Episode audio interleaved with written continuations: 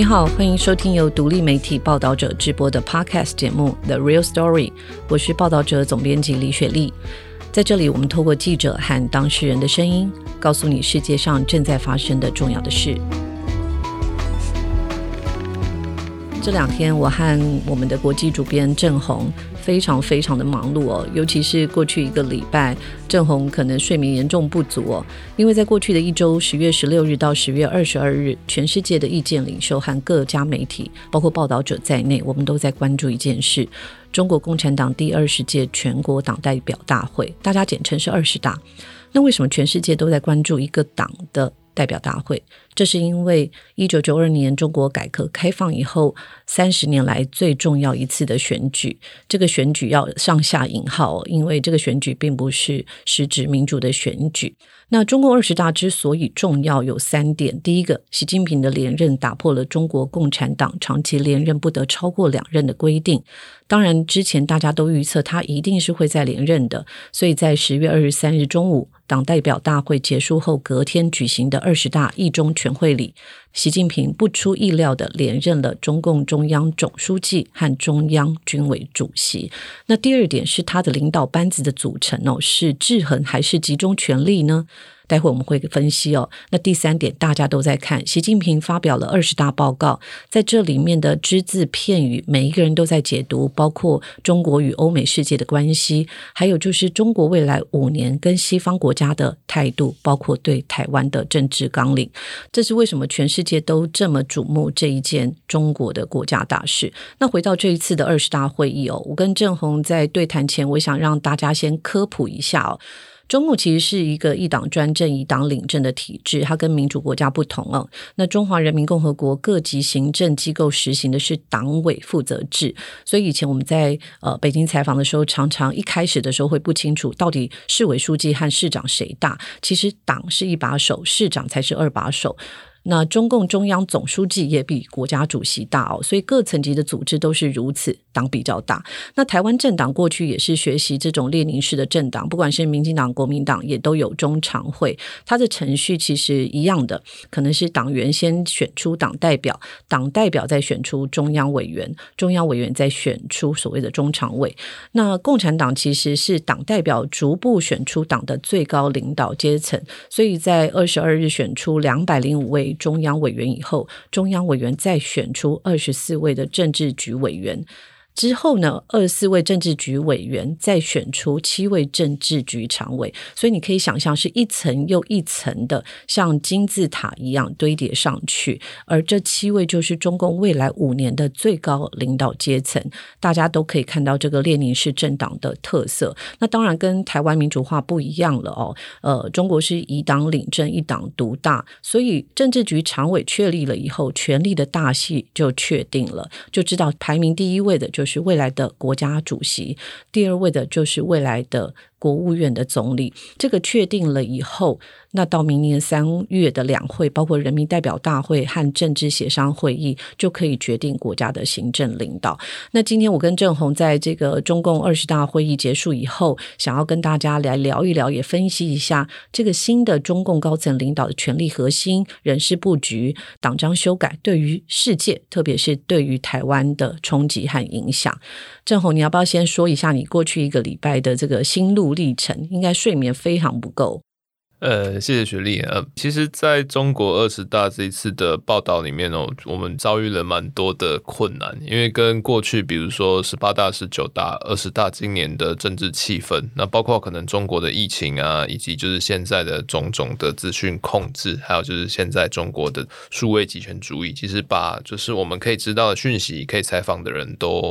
都锁得很紧。比如说在过去可能前几届或者是中国有重大政治事件的时候，其实我们都还可以跟中国的一些比较自由派的媒体人或者一些独立的学者然后来联络，可以透过一些间接的管道来去感受到中国知识分子或者是说政治圈里面的一些氛围。可是像这次20大就让我们之所以睡眠不足，其实其中一个原因在于说，就是我们最后在采访啊或者是邀约的时候，遇到了蛮多困难，比如说我们其实在过程中透过管道有联络到中国的独立学者，他也愿意就是跟我们来分享或者是说分析就是这个20大它中间的一些权力的美感。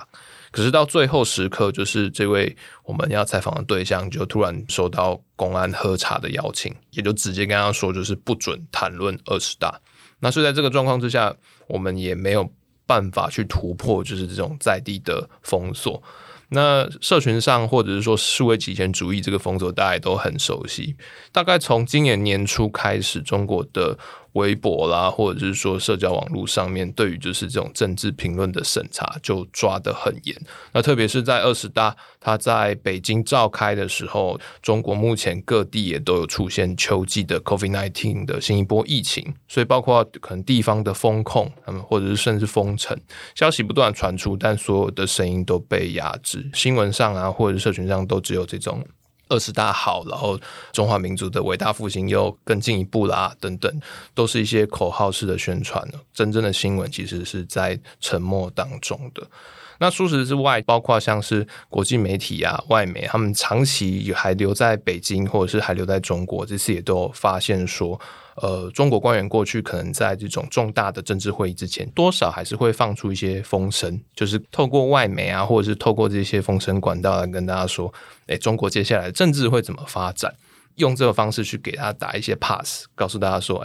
这些事情发展是可以预期的，所以我们就是有预期就不会发生冲突，大家就不会有一些市场的震荡啊，就是会稳定。可是这一次20大就是包括说它召开的时间啊，还有就是说它的议程，那以及就是我们最在意的比如说习近平他自己对于中共高层的人事安排，事前其实是没有任何可信的风声，所以大家掌握到讯息有点乱七八糟。包括像是20大开始之后吧，就是台湾的媒体呢或者是国际的媒体或者是说可能香港的英文媒体，就是大家推出的这种常委会的猜测啊或人事布局的安排，其实大家都完全不一样，直到最后就是20大结束的3天，大家还是众说纷纭，甚至到最后可能23号就礼拜天一中全会公布名单的前几个小时，大家的说法，权威人士的说法或权威报道媒体的说法，其实都还是非常分歧的。整个这个黑箱这次封得非常的严密，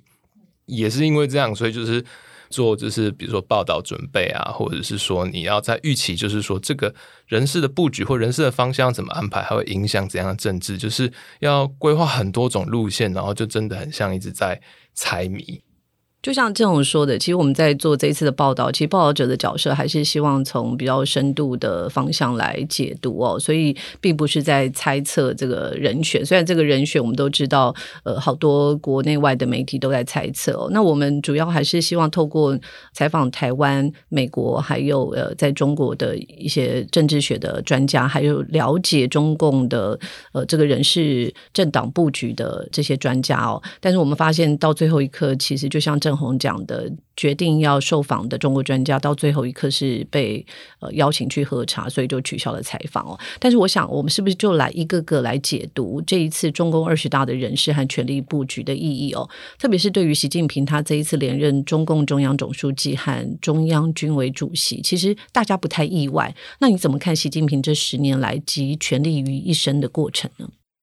其实最近因为20大还有就是习近平要连任嘛，或者是说习近平已经确定要可能要展开啊往忠贞执政这个方向走，在中国的这些知识分子圈或者是说海外的中国观察圈里面，大家都在问说，当习近平2007年被拉入就是中共中央政治局常委会的时候，已经大概就会知道他是储君，然后在2012年他接班胡锦涛成为中国最大领导人。在这段时间哦，现在2022年大家回头来问，那你那个时候觉得习近平怎么样？其实得到的回答跟现在都完全不同哦。现在我们在讲习近平都会觉得说他就是一个比如说在新疆啊或者西藏人权，然后对香港啊的这些镇压是一个非常不分享权利，然后甚至就是有极权主义的这种独裁者这种形象。可是在可能10年前，也就是2012年他刚上台的时候，中国内部包括就是中国进步派啊自由派这些甚至某一部分的可能温和派民运，他们都会觉得说习近平上台是改革中国的开始，是开放中国的开始。这个我非常有印象，因为我2010年到2012年就派驻在北京，我永远记得周围的不管是这个红二代或者是秘书派哦，谈到习近平都说他绝对会是让中国更自由，甚至有可能政治改革开放的。但是现在看来就是完全每一个人都打错算盘，也预估错误了哦。那包括说王沪宁也很有意思，就是这个历经了江泽民、胡锦涛还有习近平三任总书记的这个重要的幕僚，有人说他是国师啦，其实王沪宁研究John Rawls 罗尔斯的自由主义，所以我们真的每一个人都不知道说这些可能不管在这个中年啊或年轻时候对于这个自由有一些想象的人哦，怎么会到现在非常的走向甚至有一点集权跟独裁的一个倾向。对啊，那个时候中共其实正遭遇了蛮多的压力，比如说像2008年那时候是北京奥运嘛，就中国的国力看起来好像向世界展示，然后好像很厉害很厉害。可是同时，比如说那个时候在新疆维吾尔人对于中国的这个长期的镇压不满，那或者是说在西藏那个时候有好多自焚，就是来做这种最深层的这种抗议。那所以整个状况其实是非常不稳定的，那同时就是各种的贪腐啊，或者是说就是那个时候叫做是豆腐渣工程等等不断的爆出来，所以其实对中共的统治权力其实是有很大的冲击。所以当习近平那个时候2012年上台开始就是反贪腐嘛，比如说他先处理掉就是那个时候在他接任之前不久爆发的这个薄熙来事件，然后后来就是周永康，那还有就是解放军里面贪腐了做改革，所以那个时候就是对这种打党内贪腐大老虎是很有就是章法。那同时大家也会觉得说那打贪腐跟改革开放有什么关系。习近平他是红二代没错，可是他自己也有经过文化大革命，某个形式上算是就是文革的一个受害者，他知道那种极端主义的苦。那同时习仲勋他是中共的开国元勋之一嘛，可是他在晚年或者是在中后期其实也是被大家认为是可能比较偏向改革开放一代，比如说他支持邓小平的一些经济开放政策啊，或者是说甚至在一定时间里面也是支持赵紫阳的这种政治开放。所以大家就会觉得说啊，你的爸爸曾是就是中共第一代或他元老同级里面一个很著名的开明派，作为儿子那你经历那么多，看起来也是温文儒雅，然后而且又是长期在这个东南沿海这些经济发达区，比如说福建啊浙江都很有经验，还有上海，所以应该在经济啊或政治上会比过往更开明，然后更有自由的空间。但上来之后其实跟大家想象的就完全不一样，透过打贪腐这个过程，其实习近平很快的集中中央权力。虽然说他经历了文化大革命，他曾经就是被打到乡下去，然后他也常会讲说他以前在梁家河过得很苦的日子啊这样，但是他后来都会转折说从那个时候开始他体验到了就是这个基层人民的生活，所以也很难说就是因为他是曾经的一个政治破坏的受害者所以或怎样，他其实还是这个结构阶级下。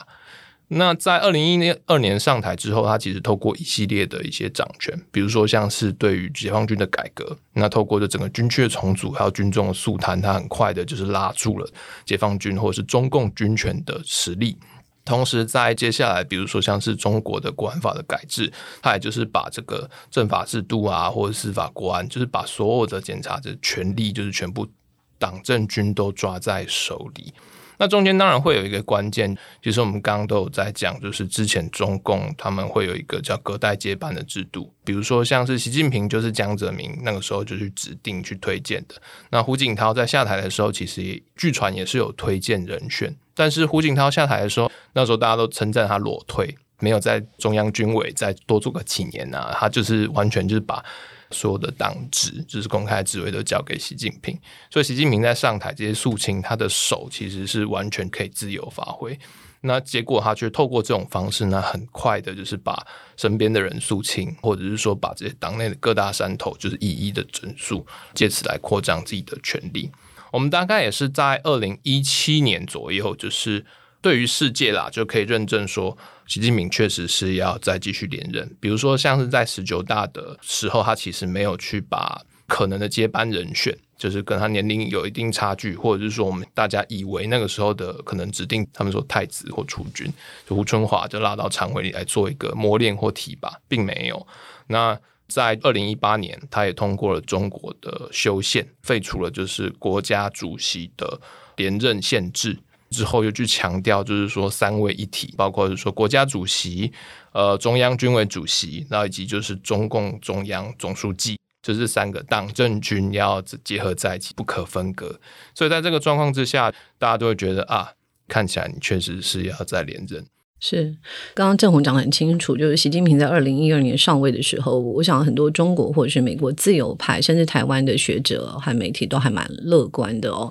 就是从开始的整肃打贪官，不少人觉得是好事，也赢得很多的掌声，认为中国要迈向一个清廉的政治，甚至有可能民主化。但是很多人的幻想破灭，就是刚刚郑弘讲的，在2018年习近平修宪以后，拿掉了这个国家主席的连任的上限哦，还有就是大家知道2019年包括新疆在教育营，还有就是香港反修例的运动，这时候国际对他的想法开始有了破灭。那这一次我跟郑弘去采访了中研院社会所的研究员吴建明老师，我们是在20大会议结束前的2天去中研院的访谈哦，当时人事的名单还没有公布。那90年后呢，吴建明老师是前往哥伦比亚大学攻读政治学博士，那时候刚好是遇到了邓小平的改革开放，他也成为了第一批进入中国田野研究的学生哦。那他和他的老师就是主要研究中国政治的汉学家、各大政治学教授李安友 Andrew Nathan 也经常前往中国田野哦。那我们在采访的时候还意外的就是看到了，就是吴建明老师在1993年他采访了习近平的同学，现任的中国国务院计划委员会的刘鹤哦，那时候刘鹤很年轻哦，应该30-40岁。那在接下来的音档，他要跟我们分享为什么他在2015年就看到中共体制结构的一个问题，以及习近平的独裁特质。我们来听一下这一段音档。你看这2天之前，为了20大，他刚弄你猜谜嘛，对，我都不参加这个猜谜游戏，我也不在乎这个猜谜游戏，因为我看的是 middle ground 以上或 grand， 要看长程或中程。因为20大不管他最后习近平到底有没有把汪洋跟胡春华赶走啊？李克强赶走，或者说李强当总理哈、啊，这个当然我们都会注意。可是那个对我来说，在我的知识雷达，它没那么重要，因为那个 eventually 对我们世界跟台湾，它影响力不在那边。就是我看的是习近平煞对做到死嘛，做到死。可是那时候他还没有修改宪法，还没有。对，那你为什么会这么？因为我看到迹象了。第一个，你第一任上来，原来你是被推为共主的，对不对？可是你跟我玩真的，所有的小组啊，本来比如5-6个小组，已经把10个，一弄都做定了，对吧？全部收拢，然后习办变得很大，什么事情都我习办来，全力收拢，然后再来是这个元老一个一个整数，对不对？我先提拔 A， 先提拔 B 干掉 A， 再提拔 C 干掉 B， 一个一个这样弄，公安系统、政法系统、司法系统这样弄，然后他树敌就非常多，而且他很多人也没有被他砍头啊，他关着啊，你哪一天挺不住，所以你就不放出来，你说他们会做什么？当我这样说他做到死，这是很形象、很通俗嘛。可是我不是随便说的，因为威权集权的领导人，这本身就有一个所谓 succession problem， 威权继承的本身就有一个危机，就是说。威权统治即便说你有集体领导，都不是那么 secure 你的那个领导地位跟身家安全的，因为威权本身就是它的领导产生方式就是这种自我指定，没有民意基础，本身就欠缺合法性的，所以它必须不断靠巩固权力去维持它的统治，这是一个必然的动能。你看毛泽东咽下最后一口气，他的太太多久就被政变了？没有1个月。不可一世的毛泽东。一旦他咽下最后一口气，四人帮马上被整肃，对，弄搞起来。不到1-2年，邓小平就复出，获得至高无上权力。毛泽东都这样了，习近平会怎么样？可想而知。你如果你是习近平小兄，我可以放吗？不能放，我拼死要继续做，一定只能做到死。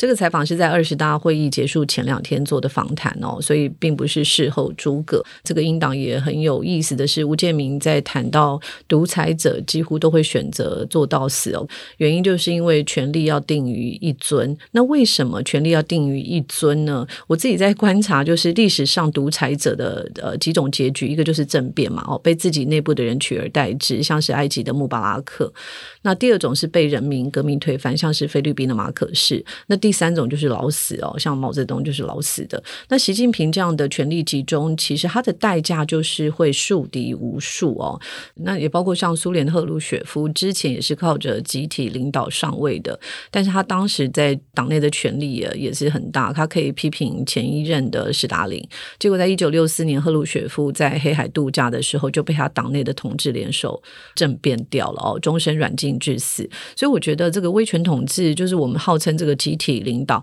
它其实权力结构不是那么的稳定，你很难确保你的领导地位和永远的安全哦。所以这一次布局可以看到，习近平大权在握的用意，他就是怕自己的人马被整肃，所以所有进到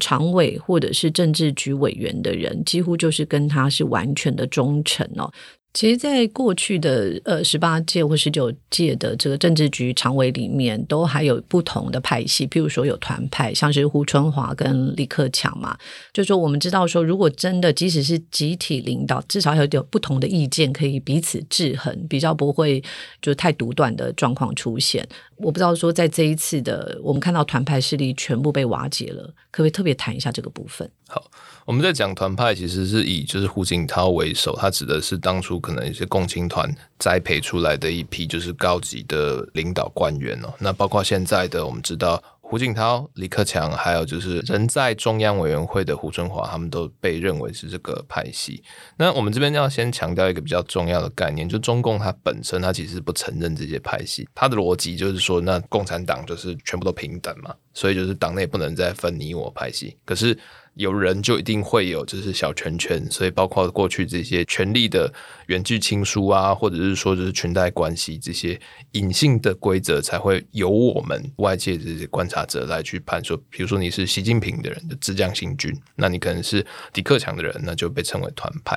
那在这次20大的最后结果里面，就是权力的指南大概分为中共中央政治局的委员通常会有25人，其中的7人会被提升到政治局的常务委员。那这7人是以总书记，也就是当时的国家领导人，现在就是习近平嘛为首。那接下来会1+6，这是中国政治圈里面就是权力最高的7人。那这次的7人里面呢，全部都是习近平的亲信，就是广义上的习派或习家军。那除此之外，就是在这次的政治局委员名单里面，也从过去的基数25人减到了24人偶数。那这个国际也有一些讨论哦，因为过去这种中共高层的比如说政治局委员啊，他会保持基数，就是在做比如说你要做重大议事投票里面一定会有结果，但只是变偶数，大家就会觉得奇怪，那是不是有什么突发的状况，那或者是说那你是不是有什么样就是要做改制的一个可能性。蛮让人惊讶，就是说过去是25位，那这一次连胡春华都没有在政治局委员里面。在过去就是从习近平掌权之后，大家外面透过一些分析或判断，就是会发现说习近平在政治局通常他确实有可能过半，广义上他掌握大概1半以上的席次，但是这一次我们来看名单哦，就是跟习近平有直接关系，包括说他曾经的下属，或者是说在他任内就是被拔擢的这些就是红人，大概占了就是整个名单里面的9成，所以变成说他可能过去只有大概只占1半的影响力，现在变成9成甚至100%，非常的超乎外界的想象。那当然我们都知道习近平他不分享权力，那他也有继续连任的打算，但没有想到是说就是他会把就是所有的这个习家军的成分，他们的说法啦，会提到那么纯那么高。对，我记得外媒在这2天已经说有点像是中国的登基大典了哈。在这一次的20大，我们也看到一个意外的场景，譬如说 BBC 中文网在22日发布了一段大概2分半钟左右的画面，就是80岁的胡锦涛在投完中央委员的票了以后，他就被要求起身离开。那这个被退场的画面可能说了什么呢？我们就是岳阳采访了研究中共高层派系的美国加州大学圣地亚哥分校政治经济学的教授史宗翰 Victor Shi， 他跟我们来解读一下胡锦涛被退场画面背后的意义。这个非常有意思，因为这种党代表大会一般的话就根本就是像演戏一样，先这样一步，然后这样一步，然后这样一步，很少会有一些就是surprising 惊讶的事情发生，包括在文革时期也没有这样的事情发生。那当然就官方现在就说啊，也是因为他身体有问题，所以没办法必须离开，但其实这个我觉得并没有太大的说服力，就是因为胡锦涛他是一个党代表，他需要做的最后的一件事就是投票，然后他离开那个场所之前的好几分钟他已经投票，其实他投票完了以后马上就可以离开，然后去休息或者什么，对吧？给他有治疗，但是他没有，他又坐在这个习近平的旁边，然后他们得到这个投票的结果以后，就把结果分派给所有在这个人民大会堂里面 的代表，然后他是看完这个结果，看完谁进入了新的中央委员以后，然后这个事情发生。但这个事情发生为什么呢？是否因为他说了一些什么不好听 的东西？因为他就坐在习近平的旁边，所以他可以很轻轻的说一些东西给他，其实其他人 也可能看不出来，或者是他坐在那个椅子上不太稳定，那个身体的一个解释。但是我看这个录像，他坐在那个椅子上其实没有什么不稳定，他坐的挺好的其实，但突然就被带走了，而且好像不太自愿的强迫他要走，所以这个很难解释。我觉得还是因为他要不就是开始一个轻轻的示威，或者有一些新的信息知道他可能会就是那个记者进入了以后做一些比较大的动作来示威这个中央委员选举的结果，但是现在我们就不知道幕后的原因是什么。另外一个我觉得一个比较 revealing 有信息量的一个信号，就是其实栗战书坐在这个胡锦涛的旁边，然后他想帮助这个胡锦涛站起来，但是在他旁边的王沪宁就拉着栗战书的衣服不让他站起来。这个为什么呢？如果他完全是一个身体上的问题，其实栗战书是可以帮助这个胡锦涛站起来的，但是如果他被带走是因为一个政治上的原因的话，如果栗战书帮助胡锦涛的话，那可能他也犯了错误，所以王沪宁可能也是为了这个原因就防止他帮助胡锦涛。其实我看到这支被疯传的影片的时候，其实看了好多遍，的确是蛮难解读现场到底发生了什么事，而且有一点感受到是胡锦涛并不想离开现场的感受，但是因为我们没有听到收音，所以不知道到底过程中他对习近平说了什么话，然后他拍李克强那种意欲深远的一拍又代表了什么样的意思。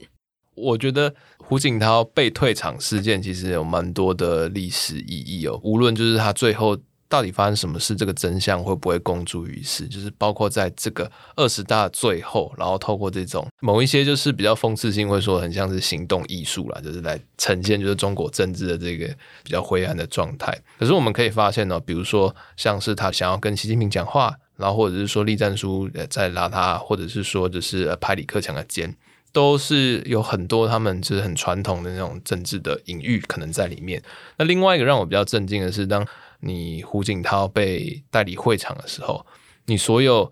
会场里面人民大会堂里面的这些党代表这些高层干部，过去可能都是胡锦涛的老部下，没有一个人回头，就是没有人去关心就是胡锦涛那到底是发生什么事情。这也让我非常惊讶，因为每一个人就是盯着前面，他眼睛完全不敢撇头去看这件事情，所以我觉得那个场面的确像你讲的有点政治艺术行为这样。因为我们都知道就是中共会转播的这种重大政治典礼是不会有意外的，什么事情都应该就是事先瞧好就做好，就是如果他有意外那一定是有一些意图会让你知道的。好，那我们看到这一次习家军当然全部垄断啊，其中有一个其实是需要关注的人，就是政治局常务委员里面仅次于习近平排名第二的叫做李强哦。那我们以前对他都非常非常不熟悉，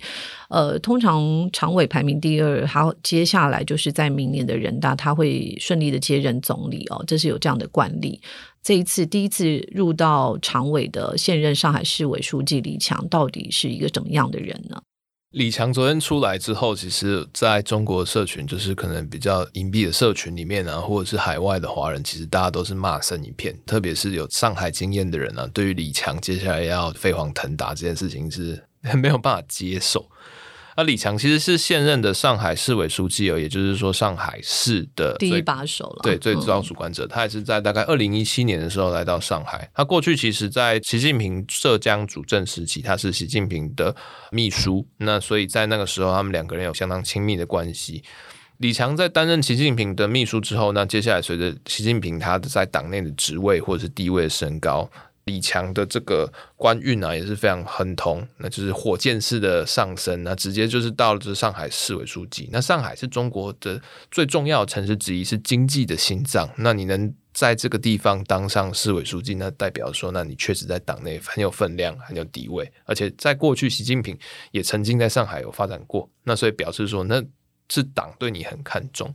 可是在李强的上海经验里面哦，大部分的一些市民意见其实对他评价不是很好，特别是在3月，就是上海遭遇了 COVID-19 疫情，那李强就是为了要贯彻就中央的这个清零政策，所以他就下令上海封控，我们俗称就是上海封城嘛，甚至影响周边的比如说江苏啊，或者是说浙江或者其他跟上海大都会区相关的地方就直接都被连带影响，台商那个时候遭遇很大的困难。那也因为就是那种超级大的那种国际都市，那你用在很突然的状况下严格的封城，那也造成了比如说室内的粮食不足啊，或者是分配问题啊，或者是重症者没有办法看病啊等等，还有就是到现在为止不断的就是每个小区被直接就抓进方舱啊等等，这种状况其实在上海造成非常大的民怨。我们知道上海是一个国际大都市，那上海的市民的风气也相对其他地方开放，是见过世面的市民。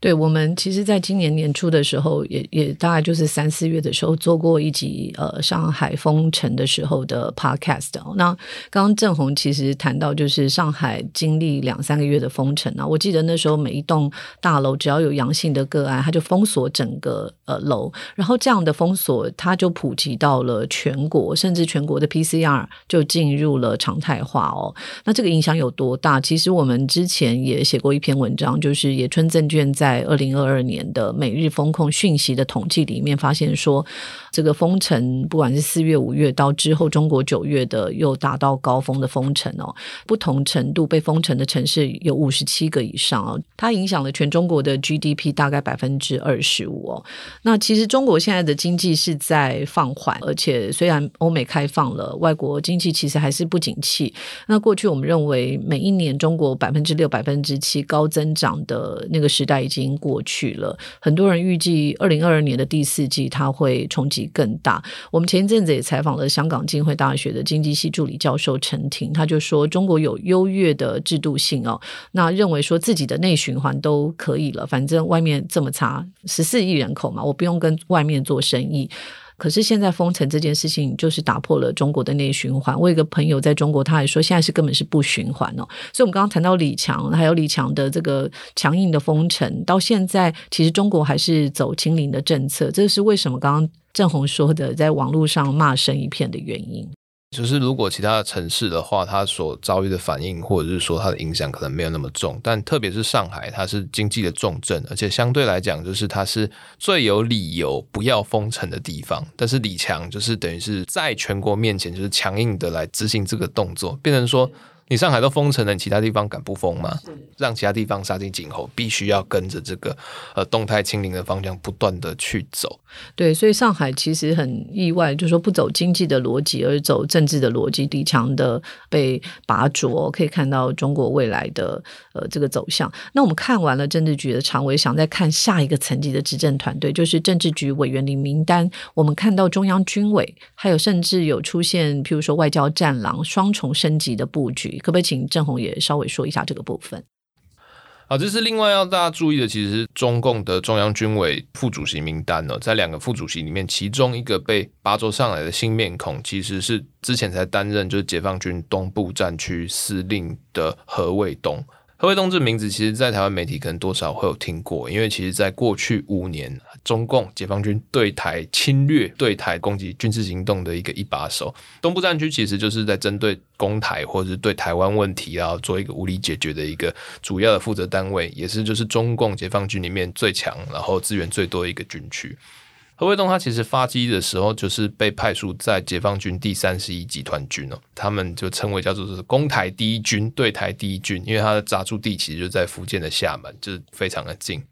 像比如说在今年8月的时候，美国众议院议长佩洛西访台，那个时候中共他们其实就对台发动了就是所谓的封锁军演，包括就是飞弹的封锁啦，或者是说不断的海空军的演习啊等等。比如说飞弹或者是说中间的一些新战文宣，其实他最后的一些下令其实都是何卫东。所以这次何卫东被拔擢到就是中央军委的副主席一职哦，其实大家在各方的解读里面都会认为说这个可能是要对台的军事或者对台的武吓会强硬化，那也不一定是只针对台湾，它可能是包括就是说日本啊或者是美国啊，任何其他可能会援助台湾的盟友都可能是在何卫东他接下来要去强硬面对的一个指标范围，所以国际社会对这个人事布局其实是觉得比较不安的。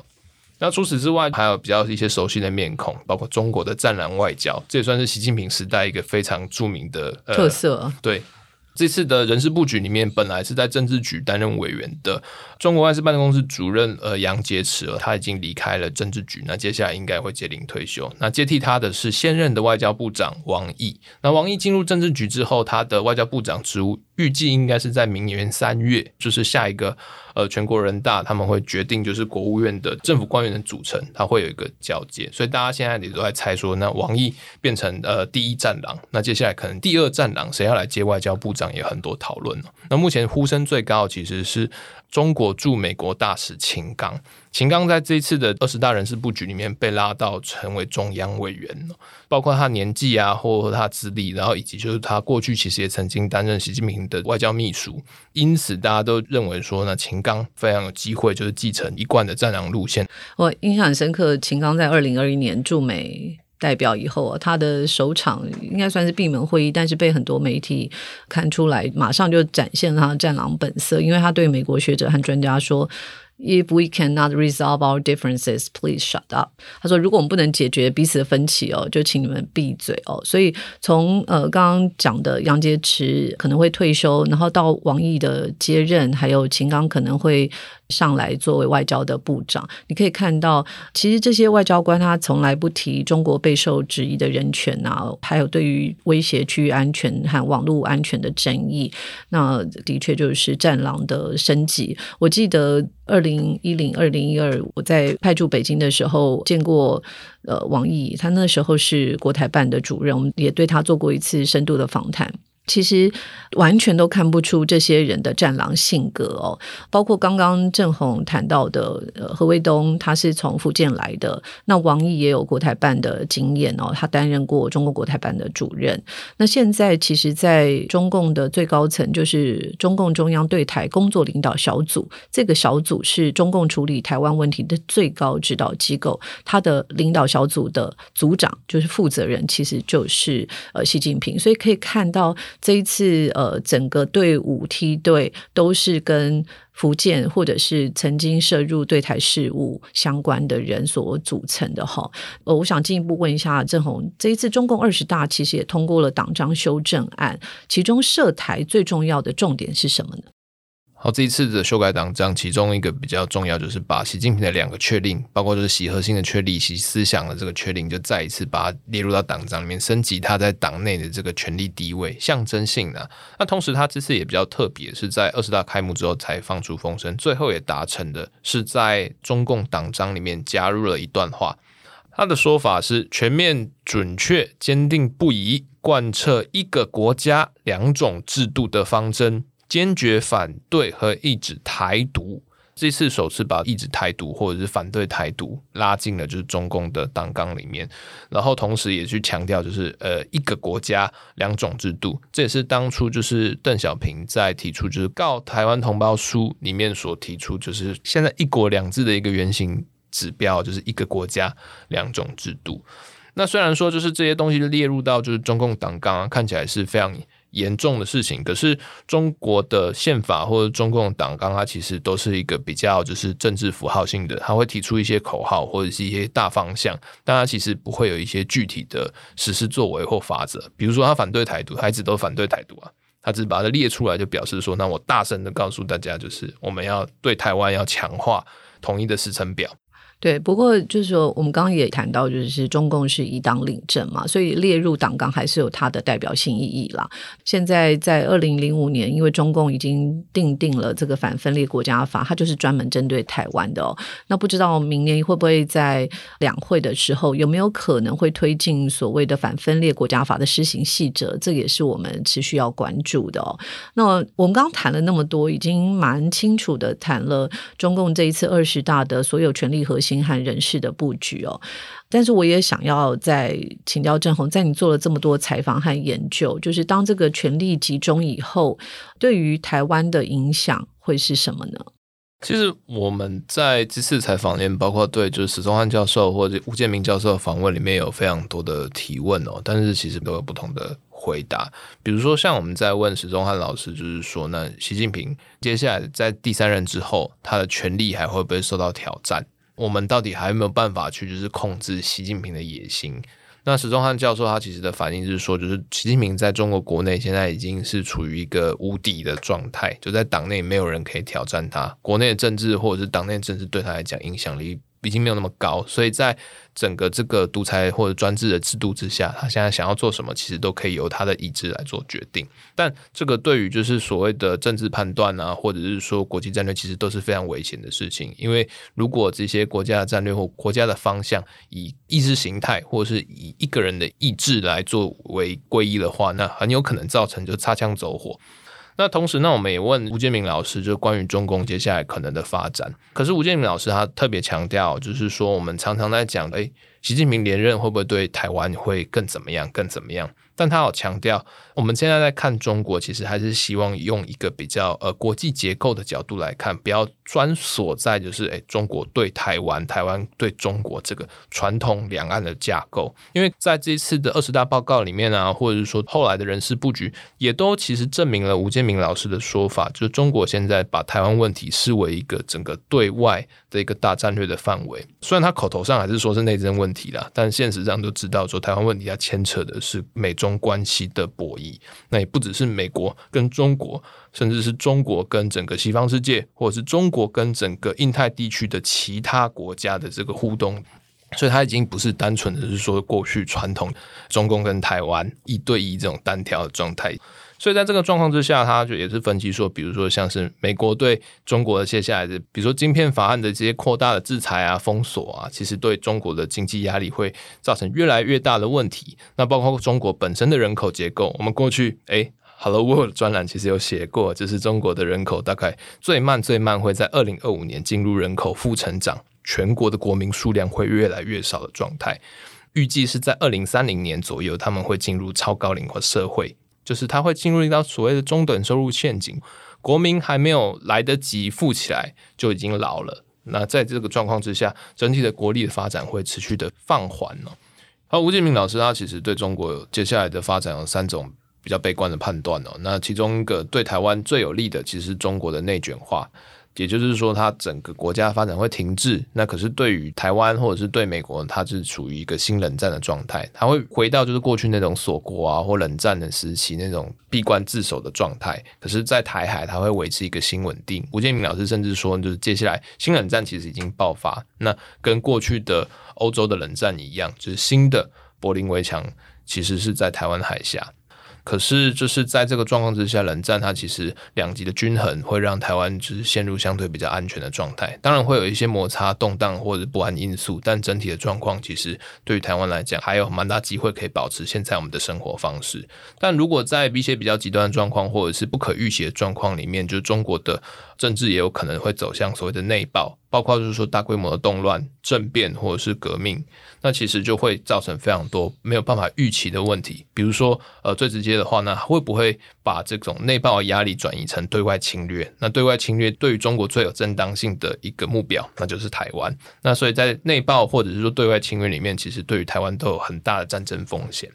其实刚刚郑弘的分析是我们采访吴建民老师后他给了一个很好的框架哦。其实当然我们都希望走到过去像是中国韬光养晦的一个情况能够持续的和平成长，这个是大家最乐见的。那我们是从20大以及就是从习近平上任以后这过去10年来以及未来的5年10年现在我们看到的趋势来做分析。那刚刚郑弘其实有讲到就是中国跟美国的对抗，我们以为好像就只是意识形态的民主跟独裁的对抗，但事实上是两个国家资本的对抗，也就是美国的资本主义跟中国崛起的国家资本的对抗。那现在在美国呢有2种观点，一个是像 Pelosi 和拜登会比较积极的支持台湾，有一点渐渐走向战略的清晰哦。但是这个战略的清晰某种程度也间接加大了与中国的冲突。但是有另外一派，像是最近有一些著名的国际政治学者，他们在 Foreign Affairs 外交事务联合发表了一篇文章，是如何避免在台湾开战 How to avoid war over Taiwan。 那包括哥大教授李安友还有曾经担任美国国务院的资深顾问葛莱仪，他们就主张美国应该在台湾问题重拾战略的模糊，并且要重新向北京保证不会视台湾为主权国家，不支持台湾单方面的独立。郑弘，我们该怎么样看待我们这个美国盟友这2种的主流观点呢？其实这2种主流观点有一些对抗，但其实也有一些重叠。那比如说我们现在回到外交事务这边，就是葛莱仪跟李安友的投书，他其实有一个前提在于说，他希望就是整个台海局势维持稳定，中美之间不要爆发战争，然后或者他们可以主动不要爆发战争。另外他一个前提其实也是对美国自己的批判啊，他们认为就是说美国对于台湾的守护的这个准备，那或者是说在西太平洋对中国爆发军事冲突的准备，就目前来看其实是远远不足的。在这个前提之下，他认为说，就是如果你在这个时候刺激中国，或者是说给中国一个开战的一个理由或诱因，那其实无论是战略清晰还是战略模糊，你就现在的美国是没有时间、空间以及任何的军事准备可以有效的来守护承诺要保证台湾的安全。那他是在这个前提之下，比如说像是拜登政府啊，会呼吁说你接下来像佩洛西这种高官啊，尽量避免。他们的说法啦，就是认为就是说有一些政治意涵，但实际上对台湾没有什么很明显具体的帮助的一些行为。那让美国可以在比如说日本啊、韩国、菲律宾，然后重新来做一个针对中国的全新军事部署，那也给台湾一些时间来保卫自己。所以意思就是说，争取一些战略模糊的时间，然后让美国有实力、有能力能够在东亚、东南亚做一些更强烈的部署，来跟中国制衡，对吗？对，不过我自己必须坦诚，就当初在看到这篇投书的时候，心里面会有一些冲击。那当然讲法是比较现实，或者是对美国观点来讲，那就是一个现实。就比如说台湾的本土意识啊，或者台湾就认为自己是台湾人这个意识，对于中国来讲是威胁。那如果对中国来讲威胁的话，可能对于整个区域和平就是一个不稳定的一个可能。他当然没有做价值判断，他只是以中国他的观点在客观来陈述这件事情。但我自己以台湾人来阅读的话，当然会觉得啊，怎么会这样？只是我们在跟吴建民老师在访问的时候啊，我觉得算是有点当头棒喝了。他也讲说这些观点人都知道啊，但他本人不同意啊，因为我们台湾人我们为什么要同意就是美国人的观点，那是他们美国人自己的内部的争论，比如说鹰派鸽派的争论啊，或者是保守派自由派的争论，在就是重大的关键决策之中，他们自己美国会自己敲出一个各方可以接受的 bipartisan 跨党派或跨意识形态的一个团结的论述。那所以在这个状况之下，我们台湾就是其实不用太在意一些战略的转向，比如说像是他以拜登为例吧，之前在当上美国总统之前，大家也会很怀疑他长期对中国的政策，但上台之后就目前看来是没有，他还是对于就台湾或者是封锁中国这件事情非常坚定。那除此之外，他也提到就是说像是这篇 Foreign Affairs 的投诉里面有提到一个很关键的台湾如果没有办法防卫自己，那美国就没有办法保卫台湾。那所以就是说，那你台海和平或者是说守护我们自己生活方式的责任，那到底是在谁手上？对，我记得有一本书叫《大国政治的悲剧》，它其实就是讲到每个国家最终目标是取得载至他国的强大力量呢。那我们刚刚一直谈到就是包括晶片法案这一波又一波的美国禁令也是在这个脉络下来看，所以怎么样避免成为代理人，然后怎么样又能够在两个大国之间，甚至一个是越来越独裁的政权之间，能够找到我们自己的位置，当然对于台湾来说是非常非常辛苦的哦。那我最后想要问一下郑弘，就是台湾就是因为有认同上的分歧，以至于说我们有些事情无法形成共识嘛？那中国近年其实透过硬实力、软实力、锐实力来侵入台湾哦。那另外一个在台湾的现实状况，除了我刚刚讲的一个是分裂的状态，还是有一群人对于中国抱持蛮友善的期待，认为说台湾跟中国至少还有个九二共识吧，那一个中国各自表述，你自己看到这个空间还存在吗？我们就20大来讲，中国现在以20大然后向世界示出的立场，一个中国就是一个中国，中国就是中国，就是中华人民共和国。那当然就是可能过去在两岸的互动里面啊，确实有可能存在这件事情，但是这件事情是没有在国际社会里面被宣传或者是说被承认。其实不止没有在国际社会被宣传，其实中国在他的自己的国内也从来没有谈过一个中国各自表述哦。所以这个有一点像是我们在某个时间段里面有一种过去自我美好时光的想象。那大国跟独裁国家的两大国际政治现实里面，其实我们这种台海过去的那种 status quo 现况应该已经是被打破了。其实习近平在这20大报告里面有一些很特别的东西，是针对这个一个中国或者是说九二共识有一些讨论哦。比如说他在开幕第一天的一些致辞里面，他其实有提到一个中国，然后反对台独等等等，首度没有提到九二共识。那在上一次2017年的19大的时候，他对台湾还是有提到说九二共识一国两制，他是这样接下来讲，提出一些可能对台湾在中国的一些经济利多啊等等等，还是相对比较和缓，在维持过去那种两岸一家亲的统战口号。但这次他就讲的就是蛮强硬的，血浓于水啊诸如此类的。血浓于水很强烈吗？跟他整体讲起来，我觉得好像比起过去，因为这次没有什么重大的利多嘛，大家都会觉得说，那你故意没有讲九二共识，然后故意去强调就是一国两制，那会不会是等于是说你在这个空间上有更进一步线索？可是接下来就是许多的就是有媒体啊，他们有去现场，他们都有拿到一个72页的20大报告的正式全文，那这个是比习近平当天在口头报告里面大概多出了1/3左右，据说是差了1个小时的讲稿。那里面他其实就有多次提到九二共识，就是还是相对比较持平的一个状态。只不过中国20大报告的正式版全文哦，直到就是10月24日，也就是20大正式闭幕的2天之后，都还没有公布在网络上。这个其实跟过去惯例不太一样，通常是在20大闭幕的当天，文字版的报告就会出来。只是目前我们在网络上或者是说在媒体上看到的，还是开幕第一天习近平口头讲的精简版报告。所以大家就会开始有点困惑，就是不太确定，就是说习近平他口头上是不是故意不讲九二共识？那如果不是故意的话，中共在怎么样去解释这个九二共识？那接下来还有没有什么更紧缩的可能？所以我们刚刚花了蛮长的时间来跟听众朋友分析，就是20大之后对于世界还有对于台湾的影响哦，我们还是会持续的关注，包括中共是不是会持续对台有更具体的作为，还有就是中美的对抗下会不会让台海的局势更加严峻哦？但是台湾目前其实不管是你主张是抗中或者是抗共哦，那不管是中华民国派或者是台派，我想最重要的是我们对于安全还有主权的共同的基础。在这样的状况下，台湾人还是很希望能够维持自己的民主跟自由的生活方式哦。我觉得台湾人可能要更清楚知道自己的对手是谁。我们刚刚也讲了非常多了，现在中共的人事布局每一个都是对于台湾是非常了解的哦。那郑弘，如果说要建议听众朋友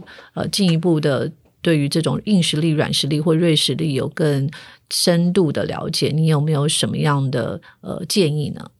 好，我们这次参考的许多著作里面呢，包括最近出版的叫做《锐实力制造机》，它其实是透过就是过去几年就是系统性的分析，就是中共它对于整个台湾或者是说香港以及就是东南亚或者全世界各地的这一些就是锐实力的具体实施的范例，以及就是它的各种程度的分析。那其实它里面有很多就是我们过去可能听过，然后但是没有办法结构化的一些案例，比如说就是像媒体的控制啊，或者是舆论的操作啊，或者是说它如何分化就是社会的意识形态，透过这种以商逼政的方式，那我们要如何来了解这些无孔不入的渗透。那除此之外还有另外一本书，它其实是一本英文书，叫做 Collisions of the Weak: